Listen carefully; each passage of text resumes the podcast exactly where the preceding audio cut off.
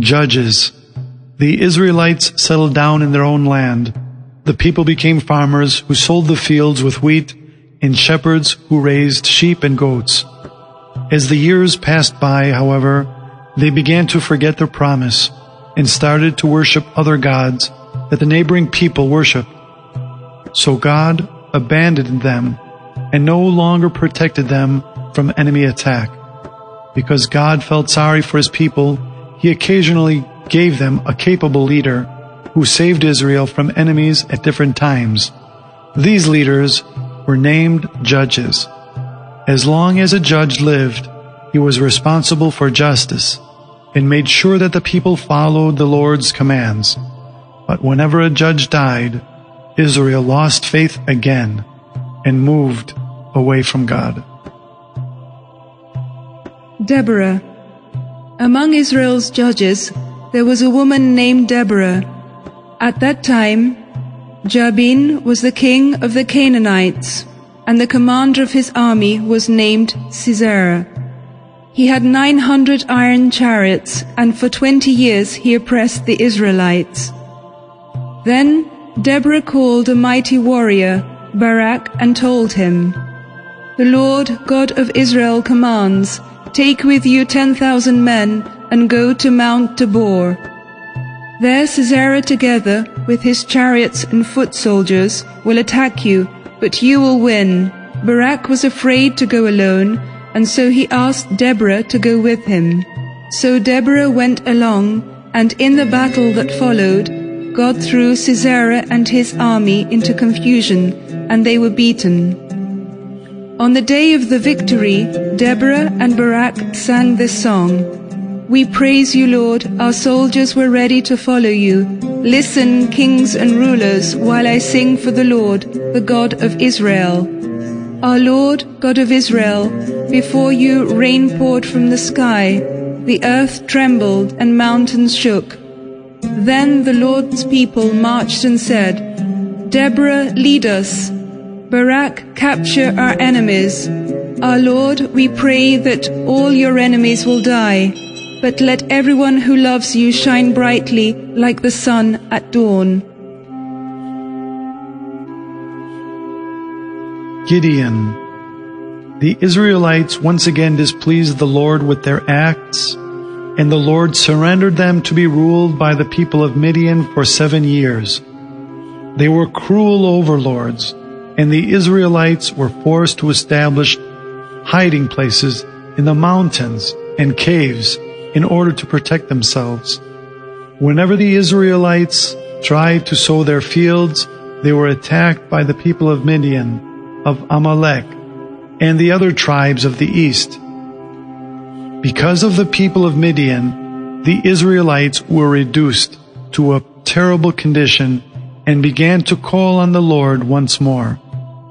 Then an angel of God came to the village of Ophrah and appeared to a man named Gideon and told him, The Lord is with you, mighty warrior.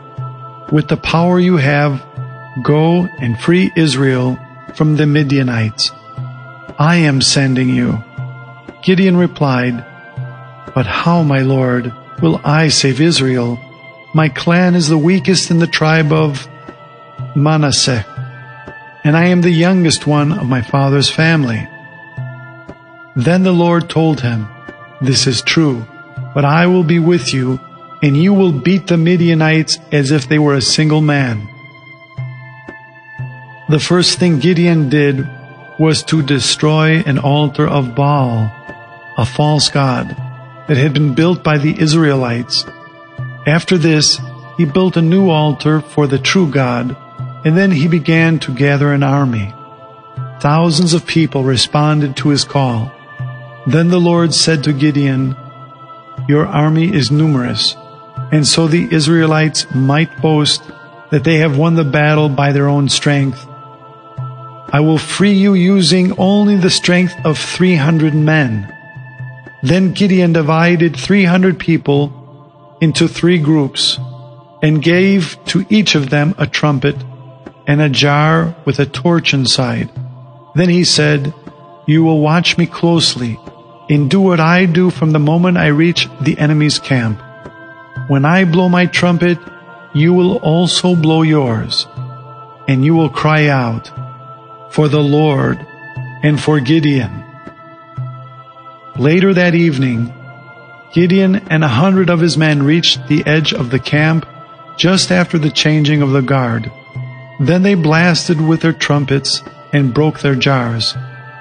The other two divisions blasted their trumpets immediately and broke the jars and held their torches aloft and cried out, For the Lord and for Gideon. They took up positions around the camp and saw that the soldiers inside were running around and panicking. When Gideon's 300 men blew their trumpets, the enemy soldiers attacked and killed each other. After this, the Israelites said to Gideon, You should become our leader, and after you, your son, and then your grandson, because you freed us from the Midianites. Gideon replied, however, Neither I nor my sons will govern you. The Lord shall be your ruler. Samson.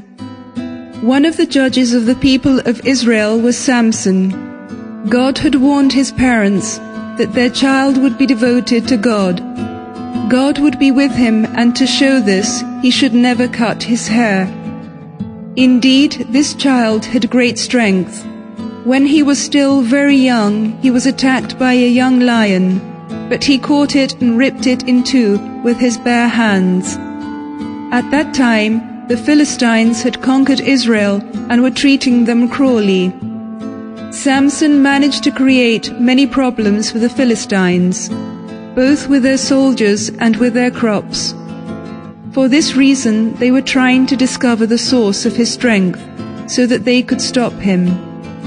They went and found Delilah, the woman Samson loved. They promised her many silver coins if she found a way to betray him. She started asking about the source of his great power but Samson always found a way to avoid telling her the truth. Delilah understood that he was resisting to her, so with much crying and manipulation, she managed to make him open his heart to her.